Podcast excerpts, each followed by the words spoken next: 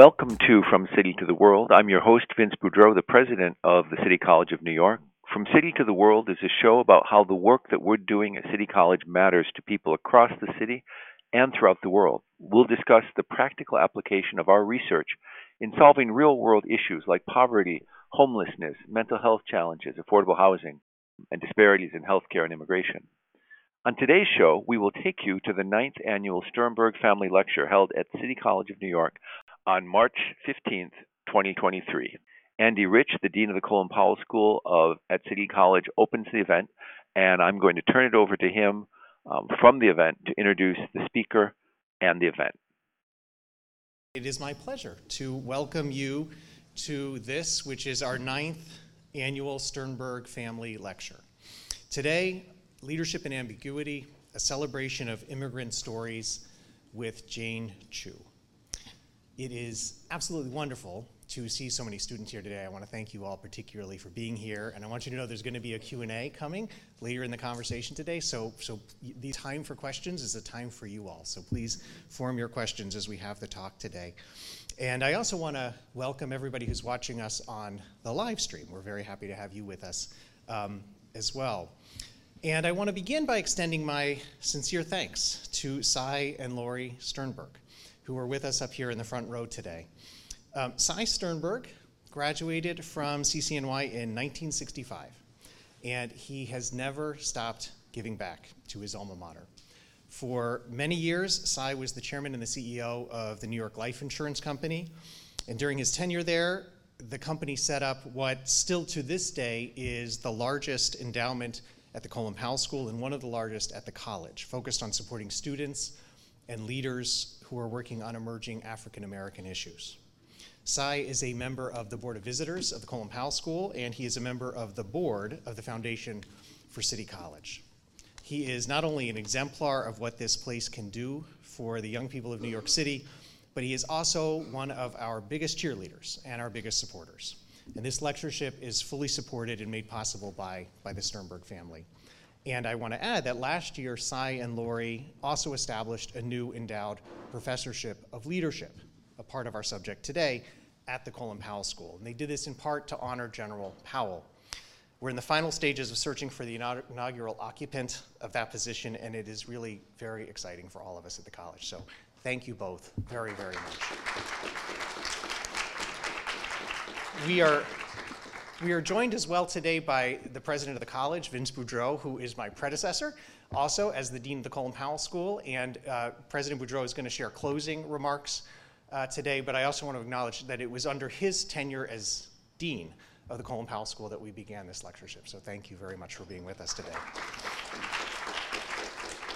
So, so as, as I've made clear, the Sternberg Lecture, it's become an important annual tradition, and it's both a tradition for us at the Colin Powell School and really for the whole college.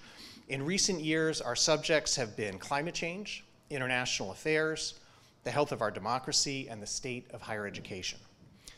There are, I think, three things that these Sternberg lectures have in common year after year.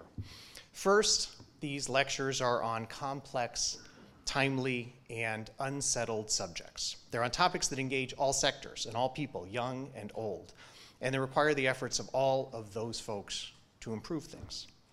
Second, these lectures are on subjects that cannot be reduced politically to a simple Republican or Democratic, conservative or progressive solution. We focus on topics that require engagement and effort across the political spectrum and beyond politics to culture, arts, communities, and dialogue.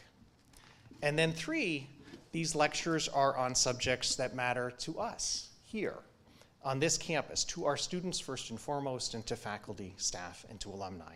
So, on all of these fronts, our subject today could not be more on point. Leadership and Ambiguity, a celebration of immigrant stories. This is an opportunity to think about how we move forward, how we lead in this country, leveraging one of the defining assets of the nation, the immigrant experience. Our speaker today has thought about this subject, she has studied it, she's examined it across the nation, and as you will learn, it is personal to her. Jane Chu combines academic research and professional practice in the arts, philanthropy, and business administration. In 2014, she was appointed to serve as the 11th chairperson of the National Endowment for the Arts. completing her term there in June 2018.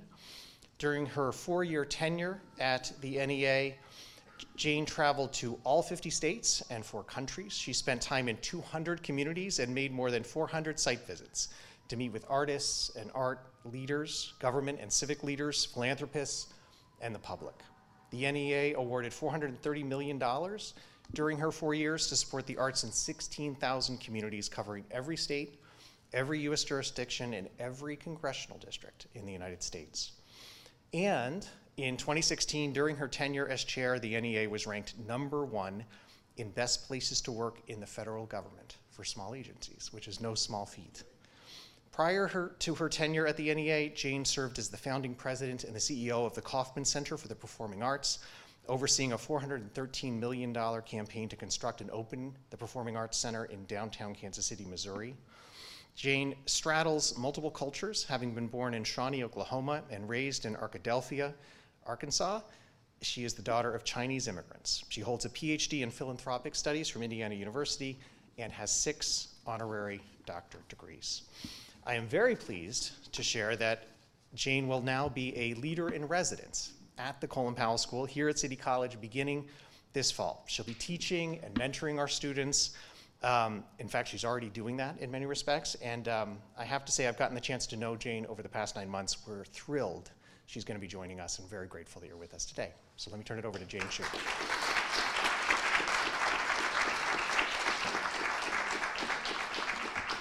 Thank you so much.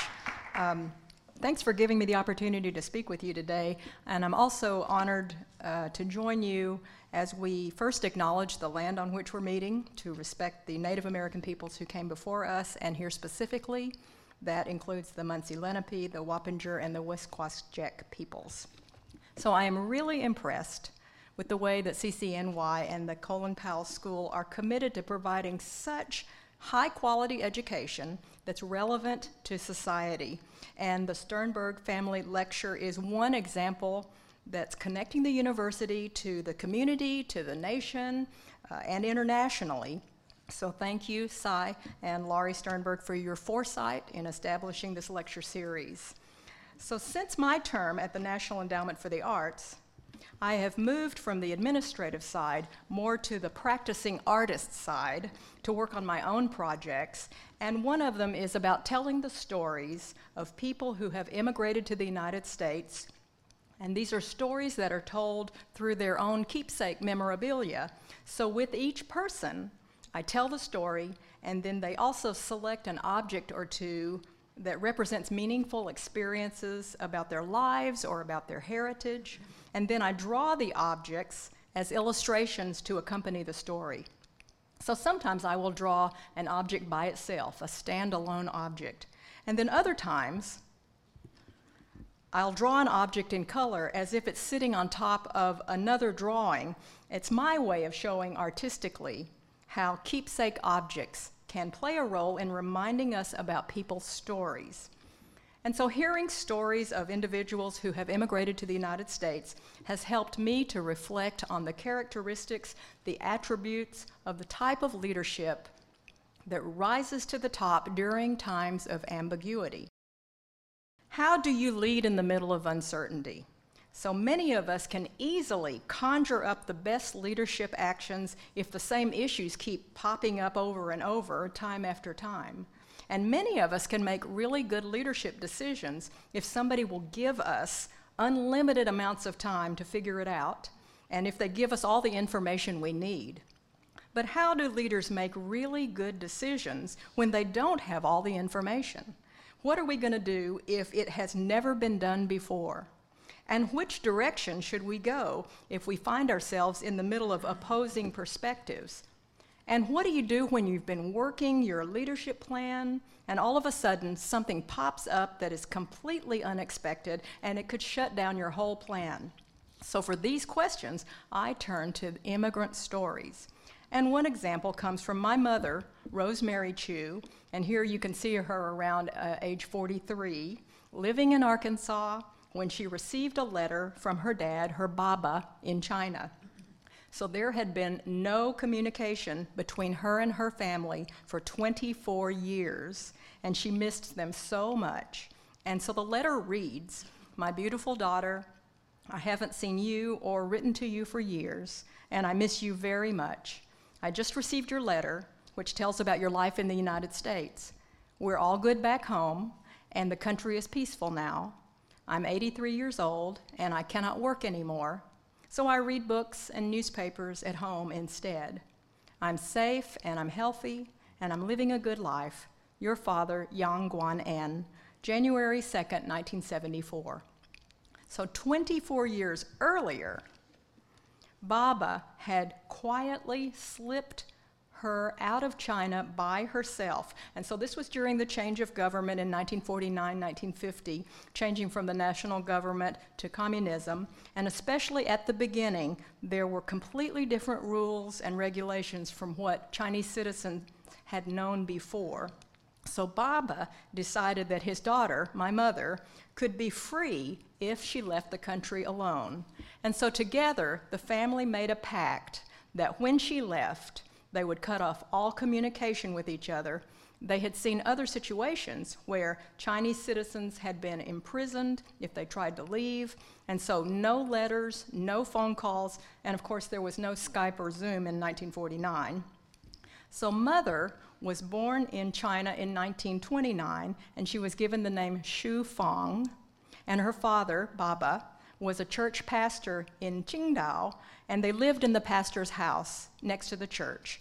And so on Sundays, they attended the worship service, and on Wednesdays, American missionaries gave church members English classes, which my mother attended as a girl. And it was here in the English class that the missionaries gave her the American name of Rosemary. So, on one hand, Baba was a pillar in the community, but on the other hand, Baba did not always follow the traditional Chinese customs if he believed they were harmful. So, for example, Chinese women back then often wore lotus shoes if they had bound feet. So, when they were young girls, their feet were tightly wrapped with long bandages to stop their feet from growing. And this is an extremely painful custom because it involves breaking bones in the feet. So by the time the girls were teenagers, their feet were half the size of normal feet. And I brought a pair of lotus shoes to show you, so let me pull that out. These are real lotus shoes. I don't think they belong to my family, but um, you can see how big they are. Can you imagine people actually wore these? So these are lotus shoes. So sometimes people believed that tiny feet were beautiful. And other times people believed that women were inferior to men, so binding their feet would keep them from running away. So, unlike the traditional Chinese custom, Baba wanted his daughter to be strong and independent, so he did not allow her feet to be bound. Shu parents began hearing about the changes that were taking place in the Chinese government. Sometimes citizens were put in prison if they did not agree with the new government attitudes. Many of the churches were closed, and the missionaries were sent out of the country. And there was a pastor in another nearby church in the same community who had already been imprisoned, but nobody knew why. So when the government soldiers showed up in Baba's office to question him, Shu Fang and her mother hid under the bed in their parish home, and the soldiers interrogated Baba about the type of church activities that were taking place, and Baba had enough presence to stay calm and friendly instead of showing the soldiers how frightened he was inside. So after the interrogation, the soldiers actually told Baba that the church could stay open for Sunday worship services, but they would have to cancel the weekly English class. But it didn't really matter anyway, because by then the community was so frightened that they just stopped attending the church. So the church closed and it was locked up and it became a military warehouse. Well, there were all kinds of new rules established in the country. Some families were forced to live in separate communities away from each other. Farmers had to pay 85% of their crop sales in taxes. Citizens were not allowed to travel without permission papers from the government. Shu Fang graduated from high school, but graduation ceremonies were canceled. And in the meantime, Baba had devised a plan to send Shu Fang to his brother's family, Shufang's third uncle. Two years earlier, third uncle and his family had hidden inside a junk riverboat and sailed to Hong Kong without anybody knowing. So there were no more junk riverboats available, so very discreetly, Baba bought a one way train ticket for Shufang because there was a train going from their hometown of Qingdao to Hong Kong, and it was a little over a thousand miles, and it would take eight days to get there. So not only did they make a pact that they would not communicate with each other as a family, but Baba also did not tell third uncle that she was coming to Hong Kong. They all knew that if the government found out and Shufang did not have any travel permission papers that would trace back to their family originally, and Baba would be put in jail. So Shufang tried to look as inconspicuous as possible in order to blend in with the other passengers on the train. So she didn't carry any luggage. She put on eight pairs of underwear, one over the other, and she pinned a pouch of money on her underwear. And so she and her parents casually strolled to the train station as if they were just having a lovely walk through the community. And she boarded the train, and they didn't realize it at the time, but that would be the last time she'd ever see them. There were hundreds of passengers on the train, and they were crammed next to each other. And over the eight day train ride, the process was that at every stop along the way, guards would get on the train and they would inspect the travel permission of everybody on board. So Shufang watched other people being taken off the train. The woman seated next to her whispered that they were being arrested and jailed because they did not have travel permission. So Shufang sat in petrified silence, but her mind was racing in fear, trying to figure out what she was going to say when they would ask her for her papers. Should I tell them that I don't have any? Should I tell them I lost them? She counted the number of towns where the train stopped to check for permission papers two, three, four, on and on 25, 48, 100, 135. So the train stopped at 141 towns along the journey, but somehow the guards skipped her every time. So, eight days later, the train arrived at the Hong Kong border, and Shufang got off the train and stepped into this very long line of people waiting to get in. The line was so tightly packed that it lifted her off the ground every time they shoved forward. Everybody has, had to pass through two border guards. Guard number one would check for travel permission papers to leave mainland China. Guard number two would check for permission records to enter Hong Kong because at that time, Hong Kong was owned by the British, so they checked for British passports. Of course, Shufang had no travel permission papers and she did not have a British passport. So after three hours of inching forward in line, she reached guard number one and she said, I'm going to visit my uncle, but I didn't know I needed to have my travel permission papers with me. I'm very sorry. Please, will you let me pass through anyway? And so, success, guard number one waved her through without any questions. And then, before she could say anything else, guard number two also waved her through. So, at last, Shu Shufang is in Hong Kong. And next, she needed to find third uncle and aunt and their family who lived in the Sha Tin village. But they didn't know she was coming. So, at that time, Hong Kong would not allow Chinese money but Baba had given Shufang some American dollars for her money pouch. So she spent all the rest of her dollars in the pouch to buy an inner city train ticket. But the inner city train whizzed by the Sha Tin village station. Shufang was so startled that she quickly wrote a note to the passenger beside her. Why didn't the train stop at Sha Tin village? We're on an express train, not a regular city train, he wrote. This train does not stop until it reaches the Kowloon Peninsula. The Kowloon Peninsula, that's 16 miles away from Hong Kong. So now Shufang is starting to feel queasy. She boarded the wrong train. She spent the rest of her money, and now she's going to the wrong place. So, two hours later, when the inner city train stopped, Shufang got off and started walking around a Kowloon neighborhood.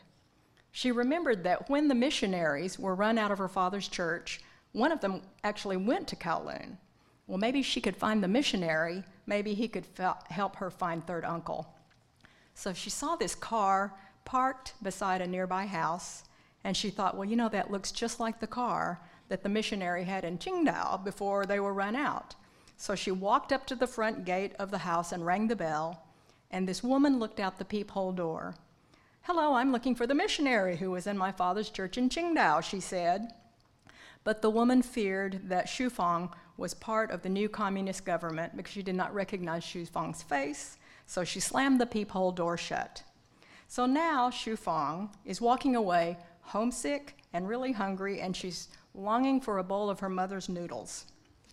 And then all of a sudden, the front door flung open, and there was the missionary. Where are your parents? How did you get out by yourself? The missionary was so stunned that she made it out, and he gave her a big hug. You have surprised me, he said, and now I will surprise you. Oh, good, she's thinking, maybe I can get a bowl of noodles now. But when they walked into the missionary's house, there in the living room sat third uncle. His family had lived in the Sha Tin village in Hong Kong for two years, but never had visited the missionary in Kowloon until that day. So Shu Fang went to live with third uncle and aunt and their family, and when she was accepted to college in Ohio, third uncle and aunt moved their family to California, so she had family in the United States. So by 1973, China and the United States began to improve their relationship. So she took a chance and sent a letter back to Baba saying that she was doing fine in the United States. She was 43 years old by then. She had married and she had a daughter. And so when she became a naturalized citizen of the United States, she changed her name from Shufang to Rosemary, the name the American missionary had given her in her church English classes when she was a girl in China. Rosemary never saw her parents again, but her father died soon after he wrote his letter, and her mother had already died. But her keepsake letter from Baba has been a reminder of the brave actions that he took to give his daughter her freedom. Immigrant stories have taught me about key leadership traits in times of ambiguity.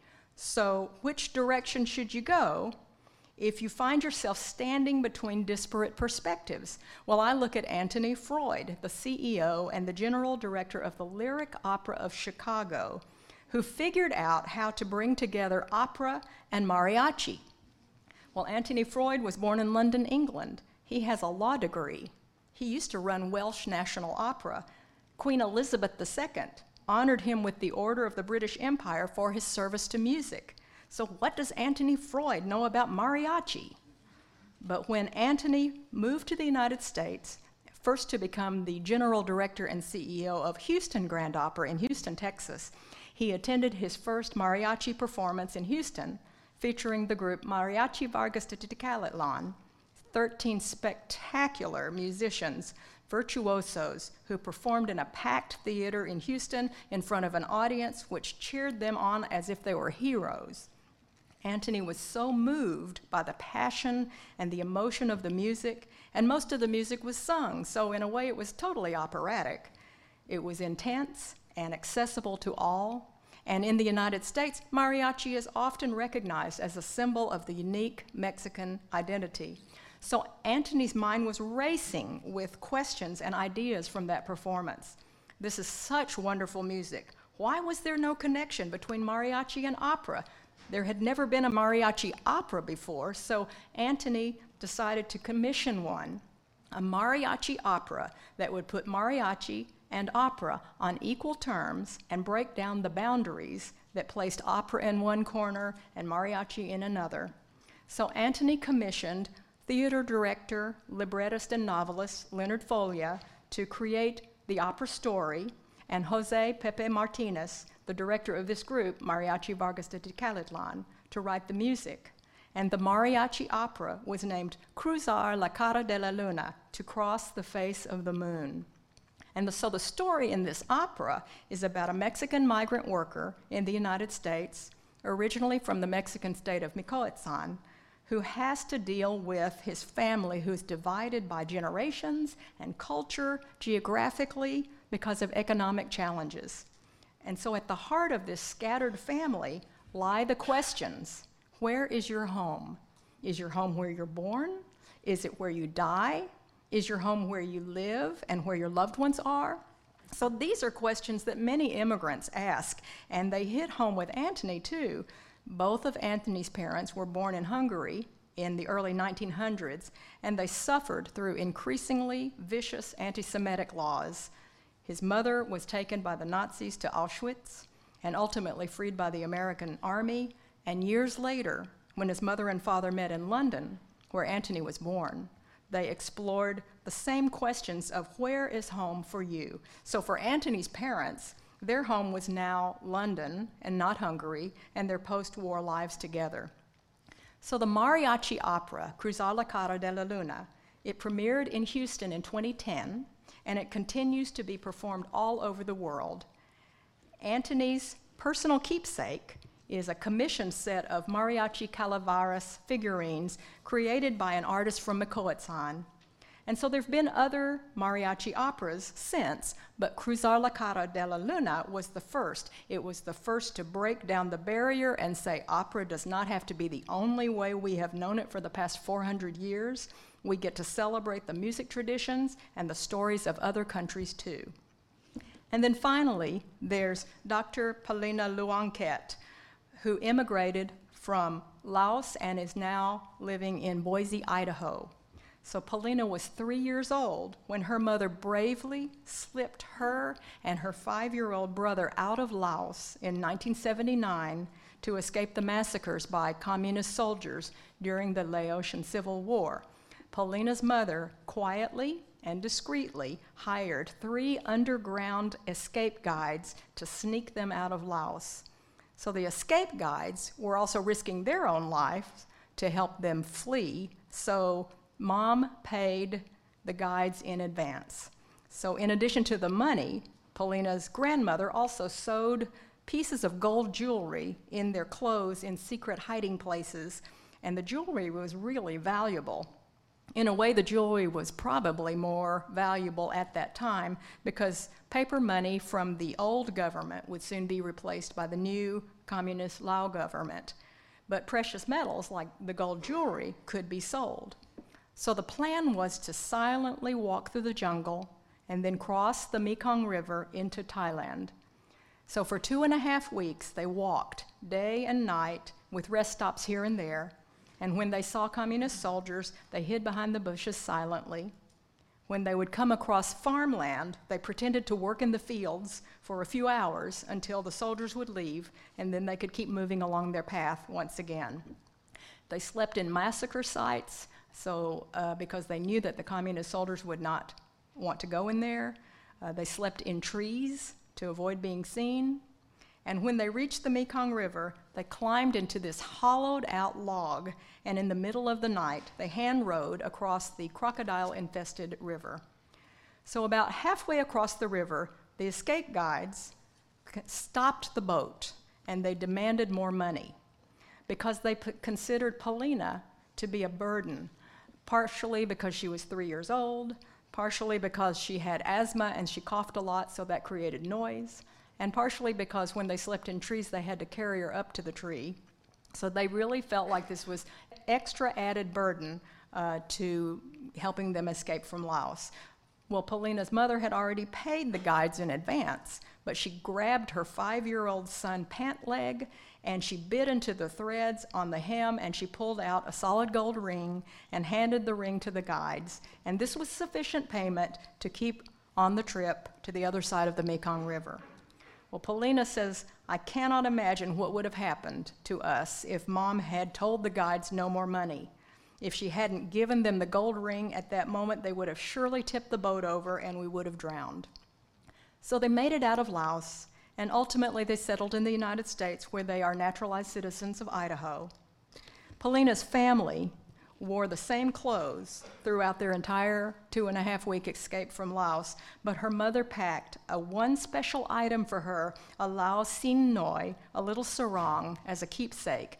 Paulina told me, when mom decided that we should flee, she knew that our heritage might become a thing of the past, and she wanted to preserve our cultural identity so that I would know where I came from. So these individuals have lived through times of ambiguity. They had the ability to create what was needed for that moment and the tenacity to carry it through. So, how do you make good decisions when you don't have all the information? Sometimes we might not get everything right. Sometimes, like Rosemary Chu, we may find out that we've gotten on the wrong train. But she did not give up, and that's the key. Instead, she thought of another option, which was to find the missionary in Kowloon. Well, which direction should you go if you find yourself in the middle of opposing perspectives? Anthony Freud figured out how to create a new art form that celebrates both opera and mariachi at the same time instead of tuning and turning to one at the exclusion of the other. And what do you do when you're working your leadership plan and all of a sudden something pops up that's completely unexpected that could shut down your whole plan? Polina Luanquet's mother demonstrated how to think on her feet when she handed the escape guides the gold ring. Nobody stayed stuck in their old habits. We used to look for the types of leaders who were experts in one specific subject and they knew that subject very well. So there is nothing wrong with that. There's nothing wrong with being the master of a specific subject. We're in a university setting, and this is a wonderful opportunity to dive deeper into subjects in which we're interested, and I hope that we will always continue to learn more.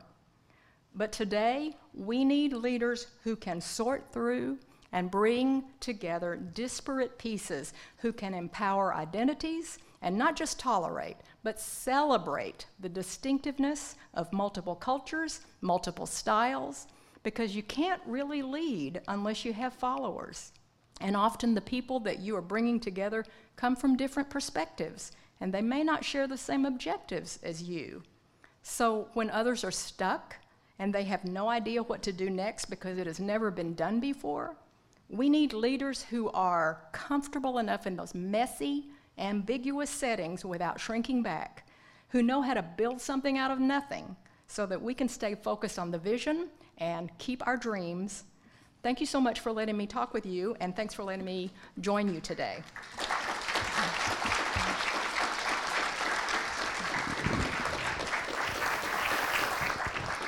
I think we can take some questions if you'd like to ask. How were your parents received when they came to the United States? And what was that experience like? Well, um, as uh, you know about my mother's story, and then my father actually came to the United States from China uh, in 1948, uh, and he came to get his uh, degree. He had been Buddhist, and he, uh, I think, he converted to Christianity, and he wanted to be a missionary, uh, and he came to seminary in the United States. And as soon as he got to the United States, then everything changed in China, and he knew he could not go back. So he made his life again and became an economics professor. Uh, so my parents were both born in China, and I think they were born close to each other, but they met in Chicago. And uh, I'm confident that they uh, did experience some um, hesitancy, uh, if not out uh, prejudice and marginalization. They didn't know the systems, and many times when you come to a new country and a new culture, you don't know what the systems are in the networks. And in both my parents' cases, they had no uh, capital investment. They just started with nothing. And in the case of my mother, she didn't even have any other clothes other than the clothes she brought. She was fleeing. So I'm sure they experienced that. Uh, and then I was born in Oklahoma and grew up in Arkansas. So my life has been, you know, mung bean, corn dog, bok choy, fried chicken, which I've, it's been fine. But it's been that mashup of uh, things together and nothing following in a linear fashion. There have been many times where I've felt like, and I'm sure my parents did too, uh, they didn't belong. But the story with my father, which I didn't show today, is that uh, he was a college professor and he became ill and he died when I was nine. It was the time when my parents really felt that the way for me to succeed was to assimilate. And so I didn't speak Chinese. I spoke English, especially in Arkansas because there was nobody else to speak Chinese with anyway, and uh, it was all about fit in, fit in. Now, I think we all have a few regrets there, but that was the way it was then. And so when my father died, um, I was nine, and I was taking my piano lessons and drawing lessons and things like that. And that's when I realized that I did not have enough words in, in linear everyday conversation to express the grief of my father. And maybe m- most nine year olds don't anyway. But it was the arts and it was that way of mashing up things together that wasn't a linear everyday conversation that helped me realize that I could express myself in another vocabulary that incorporated my heart. And so this is why I have been an arts uh, lover because there's another vocabulary out there and uh, to, in today's society, we get to celebrate that. It doesn't have to be uh, one linear word that leads to the next. Uh, it can be uh, both and, because in the arts, um, it's not either this or that. In the arts, it's both this and that. And so, this is the kind of network we can create. I'm sure that uh, my parents did not experience that as much, but now we get to celebrate it. Well, thank you. My name is Nikolai Rampasad. I'm a student at the Colin Powell School, and I want to ask you this question. I've noticed like um, there have been a decline in the humanities and a more push for STEM. So how do we um, combat this problem with um, increasing back our numbers in humanities? Well, sometimes we call it STEM to STEAM, so it's uh, science, technology, engineering, arts, and math. So, uh, so there's there's ways to combine. Uh, I know when I was at the National Endowment for the Arts, we often had conversations with um, the Bureau of Economics and you know labor, and how do we have research together, and how we how do we put that together. Here's some examples leading to uh, research that might be helpful. Uh, when I was traveling, one of the places I went was uh, Shands Hospital in Gainesville, Florida. And they decided that they would hire artists, and I mean by that visual artists, musicians, um, and they would have them in the hallways, and they would also meet with patients who were about to go into surgery uh, if the patient wanted it. And many did. So they would just, they would create art together before the surgery. And the anecdotally, these surgeons would come back and they'd say, the people who are healing faster are the ones who went through this art project. And so, gee, I wonder if that's just coincidental. Or, so they've now started launching into this uh, big project about is there some kind of a association with those two together. So it's things like that when you start realizing the value of uh, your heart and how you can create and how creation involves. Uh, sometimes it involves implementation, but it also involves pulling things together that you don't think match for a while till you can figure out uh, what goes together. So that's the recipe that I think I'd like to encourage. It's it's so much more helpful when you uh, you may have STEM and then you insert humanities or you insert the arts. Hi, um, the question I'd like to ask is um, in alignment with, with, what you just said. Um, are you familiar with any studies that show how um, what creativity does in terms of, of intellect? Because society has this thought that um, left brain and right brain, they can't marry. And um, I have a cousin who is extremely creative, and she's a biologist. And so, but I think what happens is that we forget that the regurgitation of information is not education, right? So then what we need to do is move on creative fronts. To your knowledge, is there any expanded um, research done that shows what creativity does to the brain? That expands it, especially, especially intellectually. Thank you. I'm sure there is, and I'm sure we can refer to the Colin Powell School who can find some of that. Uh, another area is the National Endowment for the Arts because they do that kind of research too, or they uh, they know where the research is going on. That's the fun part of that that job is they know where the trends and patterns are even in the research areas. Um, when we were again, this is an example since I was at the National Endowment for the Arts, um, we funded a program for uh, veterans who had undergone combat induced traumatic brain injury, and it was through the arts. And so they would come to um, the National Intrepid Center, which is a, a place in Baltimore or in the, in the Maryland area for such treatment. And they had, uh, the veterans had all of these choices of different projects that they could engage in. And sometimes they would engage in the arts, but a lot of times it was like, you want me to make an arts project? And then they would find out, and their families would find out, that not only did they feel like they could manage their pain better, they just had a better sense of how to manage themselves, how th- their relationship started improving. People started saying, wait a minute, there's something there uh, to have used uh, the arts in that way to become more whole and things. And so um, now there is a lot of research. Drexel is also doing some research related to uh, brain creativity as uh, related to injury, but I'm sure we can find more at the Colin Powell School. Everybody's thinking the same way. This is great. But yes? Uh, good afternoon, ma'am. Uh, My name is Lukman, and I am a student at the Colin Powell School. Uh, so, leadership in ambiguity. One of the ways that I learn leadership is by um, observing people in leadership position. Um, I do that directly or indirectly. Uh, the ways that I do it indirectly is by reading books. For example, Colin Powell's um, "It Worked for Me." So, my question for you is, um, in terms of leadership, um, what do you read? I read anything I'm interested in, and it really helps me understand either how to develop my skills or it helps me get more context because I make better decisions when I have context. Uh, but one of the things I learned about myself is that I learn best when I go through an experience. So, experiential opportunities, um, it takes longer, but it sticks, it stays with me longer. So I, I think re- reading is very important, and I try to do it as much as I can.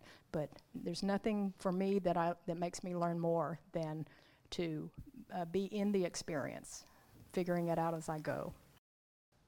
I'm a student at, at, at Colin Powell Cool. School, and uh, uh, I'm, my age is uh, overwhelmed the, the regular students. And uh, I have experienced with uh, uh, your life and your stories. And I would like to ask you, uh, what do you think, and uh, how did you uh, wrestle with uh, your uh, transparency, your creativity in your art uh, when you faced the uh, censorship? That's one question. And then, uh, how did you weather in your uh, young uh, life as an immigrant or uh, the second gen- generation of your parents immigrant? How did you weather the oppression from the domestic policy as uh, Asian? Thank you. So, so censorship is the first question, right? Yes. And um, I, uh, not a fan of it. Um, there, there have been times where I have self-censored, and I don't, I don't mind that. Uh, when I choose to uh, give information or express information, and when I choose to pull it back, it's my choice. So I'm fine with that kind of censorship. I'm usually not f- a fan of uh, censorship in general. So um, that is that. That was the first part of the question. Mostly, uh, uh, yes. Uh, that was especially present with my parents. And by the time I became an adult, I gave myself permission inside to uh, be able to not give my power to people who don't know how to manage it.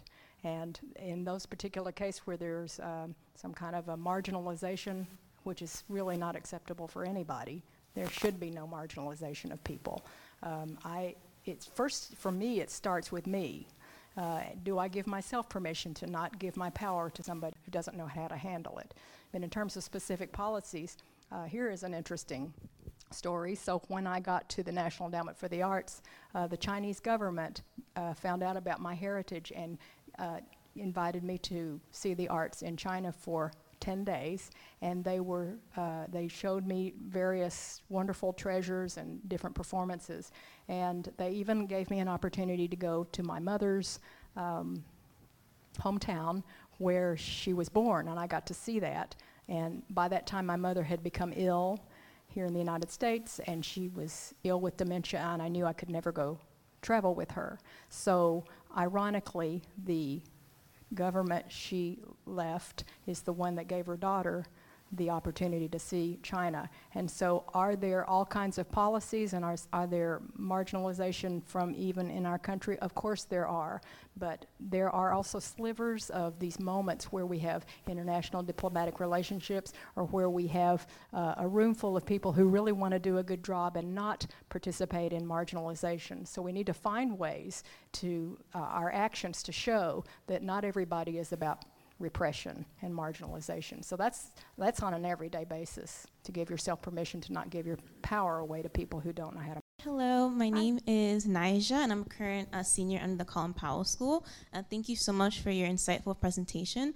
So I have two questions. Um, I'm interested in law, and so one question I had is, how do you think immigration policies could be changed cr- to create more ease for immigrants who want to come to the United States and be able to assimilate? Another question is, as like students under their Colin Powell School have different um, career interests and goals, how do you think um, students could um, be able to celebrate immigrant stories and be able to uplift unique identities, if not in their professional lives, in their personal lives? Thank you. So, the first question about immigration policies is a very complex one, and I don't know all the ins and outs of it. But my stories, the reason I want to keep telling these stories is because I don't want us to forget about that we have uh, something in common, which is our humanity. And so uh, sometimes it's easy to create policies where we don't know somebody and they're over there in that corner and we, uh, we don't have anything to do with them. But when we remember that they're people, they have their own stories, and we all have keepsake objects, whether we've immigrated or not. And those e- objects can sometimes open the door to uh, the richness of our stories. And you find out that we have more in common than we thought. Uh, that would be what I'd want to be first and foremost at the center of when immigration policies are created. Uh, and then your other question is about students have like different interests. Yes. Um, so I was wondering, how do you uh, would advise students? Um, how can we use our like platform and voice um, to be able to celebrate immigrant stories and uplift unique identities, if not in our professional lives, within our personal lives?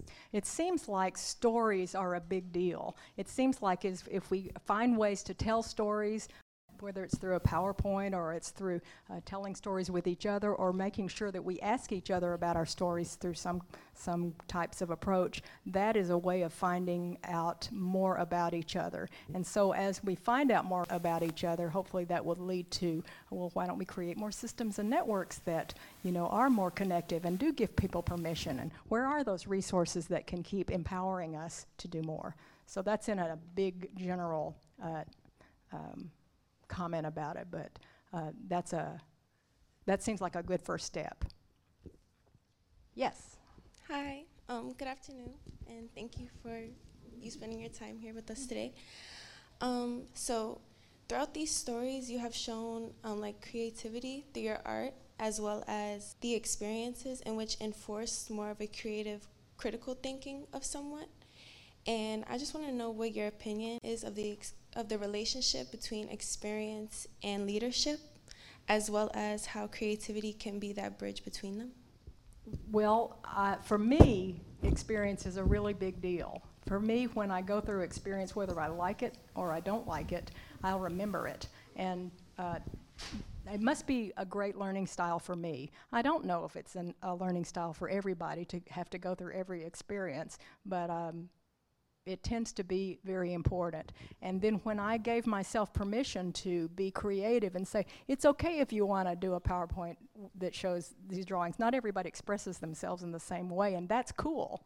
Uh, but this is the way I found my way. So there's something in there that y- if you can give yourself permission to say, wait a minute, I might be strong in this area, but nobody recognizes it. Maybe I'll just pull it all together in a, a way that I'm able to express myself. So find for yourself best ways that you can express yourself and find ways that you can communicate with each other. And it doesn't just have to be uh, linear conversation. It can be, but there's so much out there that's uh, so rich and so robust. And this is th- this is the opportunity to get it out there. So find for yourself what works for you and celebrate it. Thank you so much. I now share an experience with, with, with, with some of you that I didn't think I would share. Um, about two weeks ago, I spent the week as a student in an online class um, from the Kennedy School on leadership in crisis. That was the theme. I bet you can't imagine why it would occur to me to enroll in a class on leadership in crisis, but, um, but I did. And what emerged, there were a lot of different sub themes. We met for, for seven days. But the one theme that kind of emerged over the course of that course was when you're facing a crisis, one of the first things you have to ask yourself is it a novel crisis or is it a routine crisis? Like, we do fire drills. We know, even though a fire may be a surprising thing to happen in a building, we have a drill for a fire drill. And the argument in the course was if you figure out which of these two kinds of situations you face, a lot of consequences will follow. And if you're in, you know, what Dr. Chu calls an ambiguous situation, what in our course they called a novel crisis, where you don't know how things are going to play out, the argument was you, you have to set hierarchical leadership aside, right? And you have to devolve decision making down to your collaborators. You have to bring in a diversity of opinions because you really don't know how to respond to things like, for instance, the here's the word, the novel coronavirus. And, and so the whole course got us thinking about what it meant to make decisions if instead of a wrong turn or not getting off the train at the right spot, it's not a failure, it's a try. And how do you recover from a try? And how do you bring people in to help you kind of shape the knowledge you learn from that experience so that you're, you're better in the future? And so this talk resonated uh, with me this idea that a value that we don't even recognize as a value, or a situation that we don't always recognize as a situation that requires different thinking, is this situation of ambiguity, the, the novel crisis. I came to the City College Political Science Department in 1991, and I was hired to teach comparative politics, but we didn't have an Asian politics specialist. So I came in as the Asian politics specialist. And what that meant was that in 1992 or 1993, when I was teaching my first courses in Asian politics, my class was filled with guess who? Students who had in 1989 been in Tiananmen Square in China.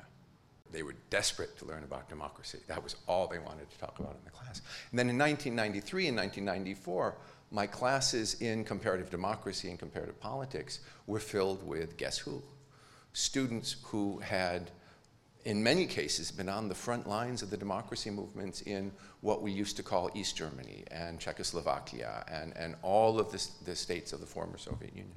And over the years, what I've noticed is whenever there's a crisis anywhere in the world, three years later, students from that area of the world carrying those stories, stories of, of movement from calamity somehow to the United States, and from the United States somehow into a city college classroom. Filled the classroom. Filled the classroom. Um, and so I've thought about that. I've thought about not just our students as largely first or second generation new Americans, immigrants, but also first or second generations among whom a significant, at least minority, are people whose transition from their home country was not a kind of orderly transition, but a movement under some kind of duress, some kind of pressure war, drought, whatever it is, famine, even the search for you know, a desperate search for better economic opportunity.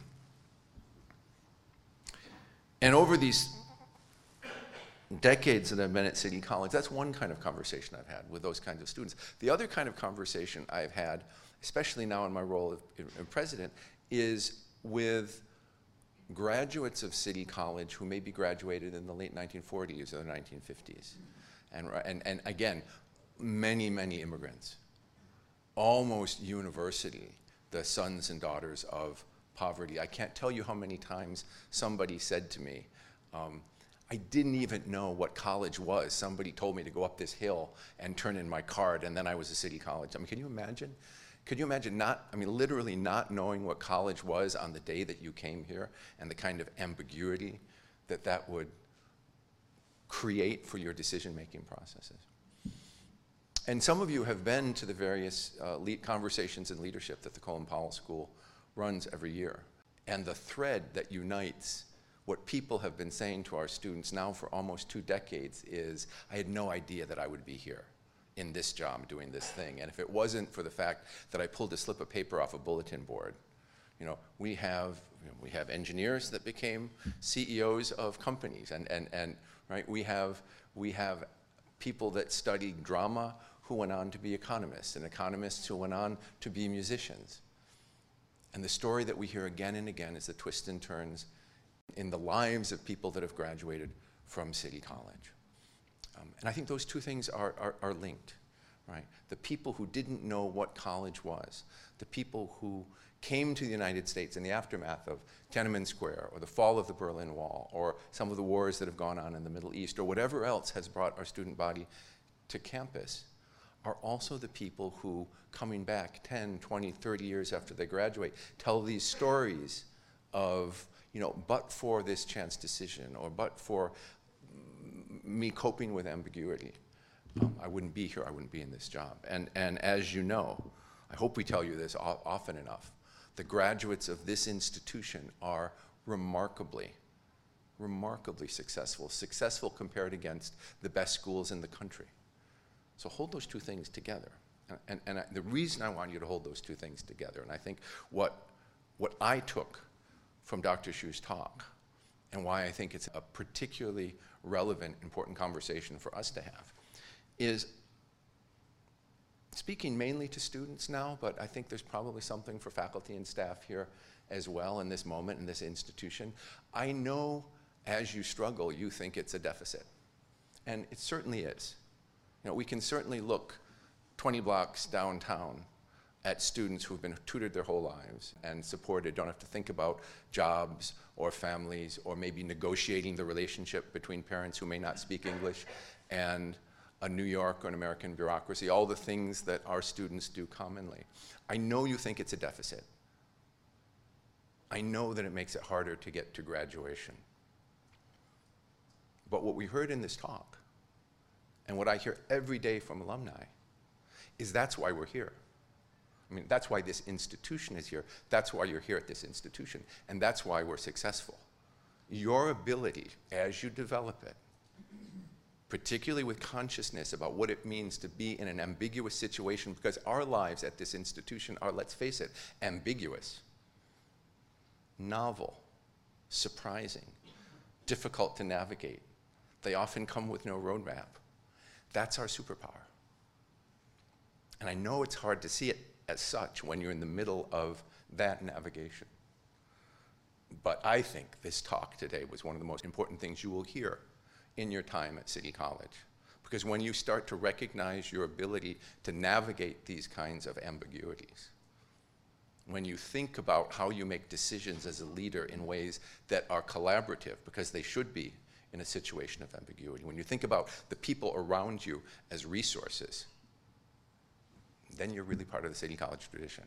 So I want to join Andy Rich in, first of all, thanking the Sternbergs. Nine years of excellent lectures. This one was a real jewel, and we're, we're so grateful to your support in this lecture and in all the other ways you support the college.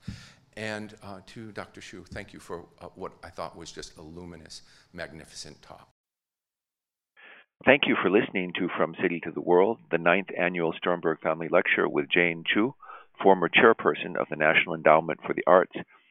It was produced uh, by the Colin Powell School for Civic and Global Leadership, that is, the lecture was. I want to give a special thanks to Jose Alvarado for providing the audio. Angela Harden is the show's editor. Production assistant is Tiffany Burt. Thank you